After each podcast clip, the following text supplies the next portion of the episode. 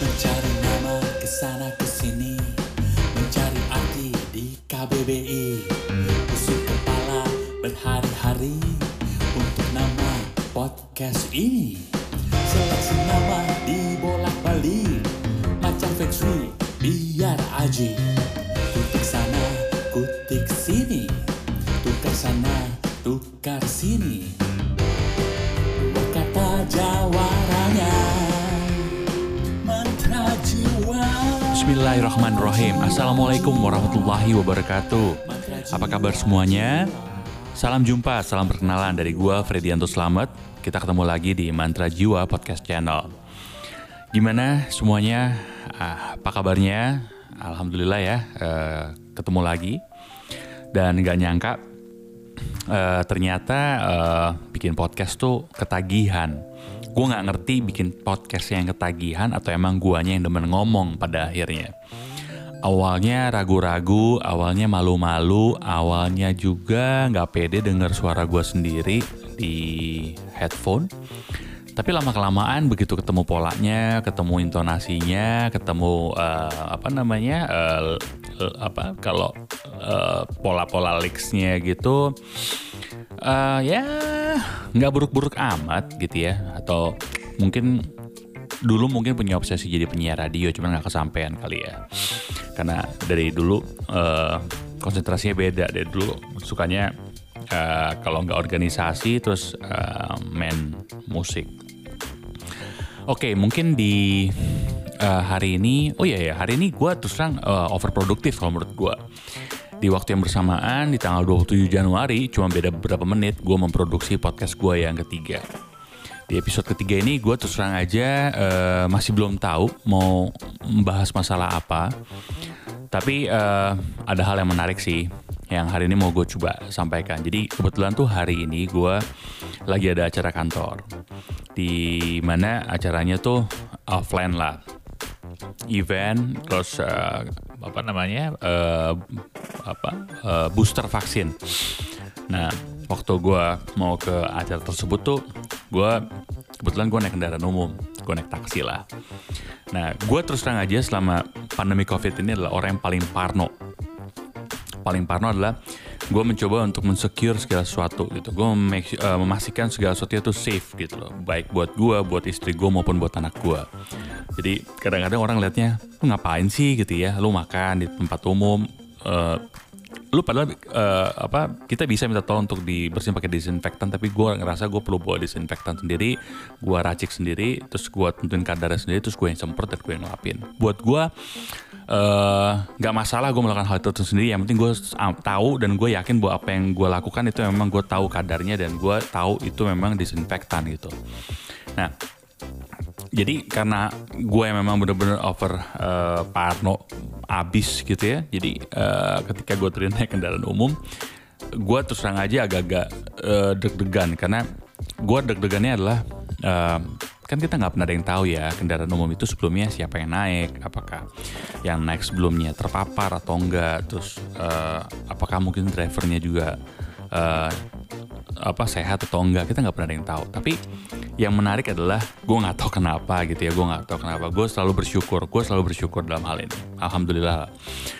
Jadi waktu kita tadi gue naik gue pesen melalui aplikasi terus dia datang gitu ya. Terus begitu dia datang eh gue ngerasa orang itu drivernya ramah banget. Ramah menyapa gue gitu ya. Dan eh, karena waktu itu udah kondisi agak-agak siang lah terus eh, AC-nya juga dingin gitu ya. Yang yang lebih gue ngerasa lagi adalah ketika gue masuk tuh mobil baunya bau disinfektan. Nah gue gue nggak tahu ini gue yang gue yang nggak beres atau emang eh, udah nggak jelas deh. Tapi intinya adalah ketika gue mencium bau disinfektan, di situlah letaknya gue merasa nyaman gitu ya. Karena mungkin lo kalau bisa aja nyium bau disinfektan kan sebenarnya nggak nyaman ya. Kadang-kadang tuh malah bikin sesak nafas gitu ya.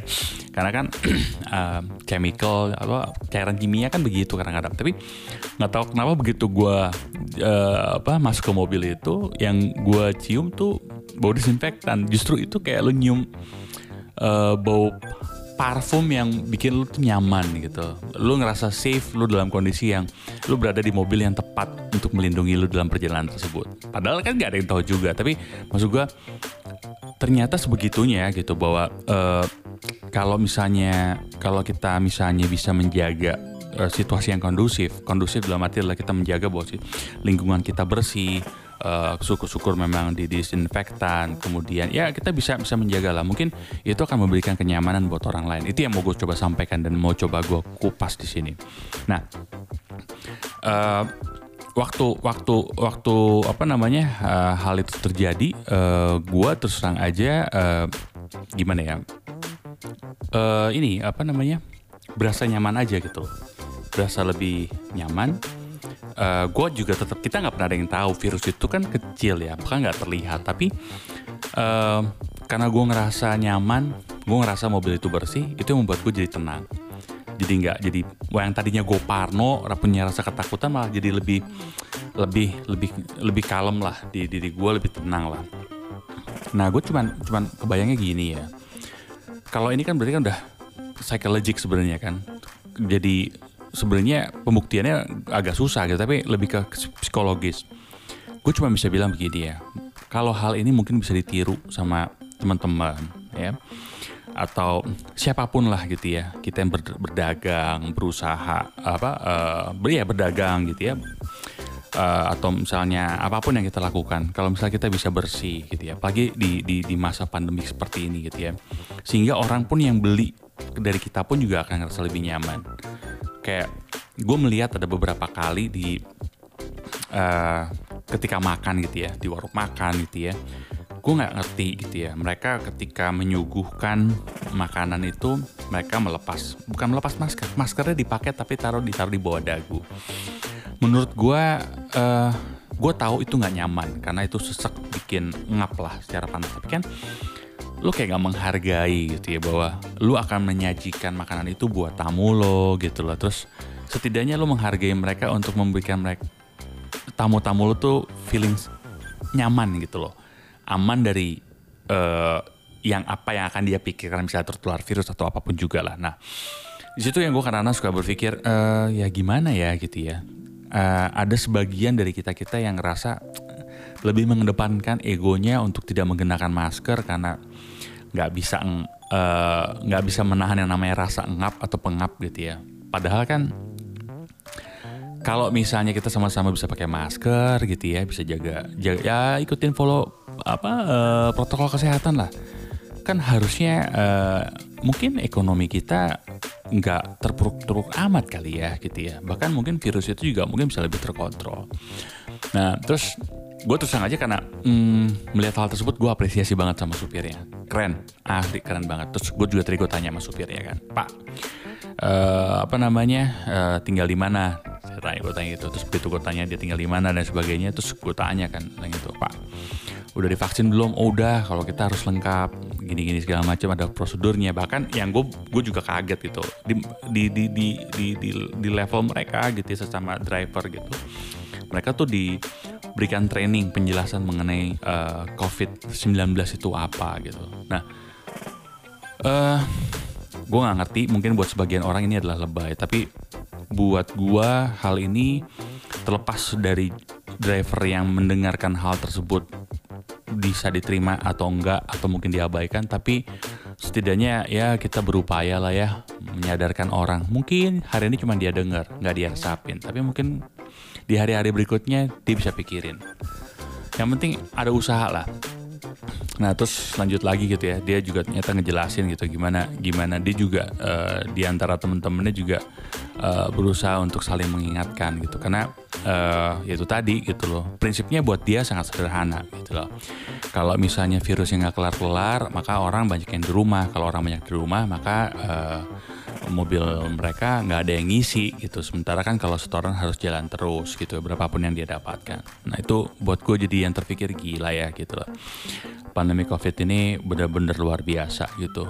Uh, merubah banyak hal merubah banyak hal yang tadinya biasa menjadi tidak biasa yang tadinya tidak biasa menjadi biasa. Jadi banyak perubahan yang dalam kurun waktu 2 tahun terjadi uh, di sekitar kita selama pandemi COVID.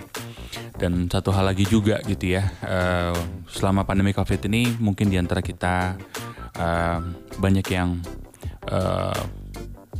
hal-hal uh, yang terjadi. Namun ya memang ini terjadi semua atas kehendaknya. Kita hanya bisa ya berdoa dan terus selalu bersyukur atas segala nikmat dan rahmat dari Allah Subhanahu wa taala hingga hari ini. Gak boleh uh, mengeluh, harus tetap bisa survive. Memang uh, dua tahun terakhir ini bukan hal yang mudah, termasuk buat diri gue gitu ya. Termasuk buat diri gue karena gue sendiri pun juga terdampak gitu, terdampak dari sisi kehilangan pekerjaan gitu ya. Dua kali kehilangan pekerjaan di masa pandemi covid itu juga bukan hal yang mudah gitu. Harus tetap bisa survive gitu ya, harus bisa tetap uh, apa namanya menafkahi keluarga, bukan hal yang uh, uh, apa mudah tentunya tapi nggak tahu kenapa gitu ya. Alhamdulillah gitu ya. Kalau kita semakin bersyukur kan banyak uh, uh, apa uh, uh, ulama ataupun kiai ustadz mengajarkan bahwa menyampaikan bahwa semakin banyak kita bersyukur kepada Allah maka akan semakin banyak nikmat yang diberikan olehnya. Jadi uh, buat kita kita semua memang ini bukan kondisi yang mudah. Ini adalah kondisi-kondisi tersulit buat kita banyak di antara kita yang kehilangan keluarga karena uh, eh, COVID-19. Juga banyak di antara kita yang kehilangan pekerjaan karena COVID-19. Gue cuma bisa bilang sama temen, sama teman-teman semuanya, bersabar ya, bersabar, banyak bersyukur, berdoa sama Allah. Semoga badai uh, pandemi COVID ini bisa terlewati, kita bisa survive lagi, kita bisa kumpul-kumpul bareng, kita bisa kolaborasi kerja sama bareng-bareng lagi sehingga uh, ya semoga ini menjadi satu momentum yang bisa istilahnya mereview diri kita sendiri juga sejauh apa kita sudah bersyukur kepada Allah dan sejauh apa kita tetap bisa untuk selalu beriman kepadanya. Mungkin ini yang bisa gue sampaikan di episode ketiga ya. Uh, Uh, mungkin untuk berikutnya gue akan coba cari topik lainnya. Sekian dari gue. Terima kasih atas uh, waktunya untuk uh, mendengarkan podcast gue. Uh, gue Fredianto Selamat undur diri. Terima kasih. Wassalamualaikum warahmatullahi wabarakatuh. Mantra jiwa jiwa, mantra jiwa jiwa.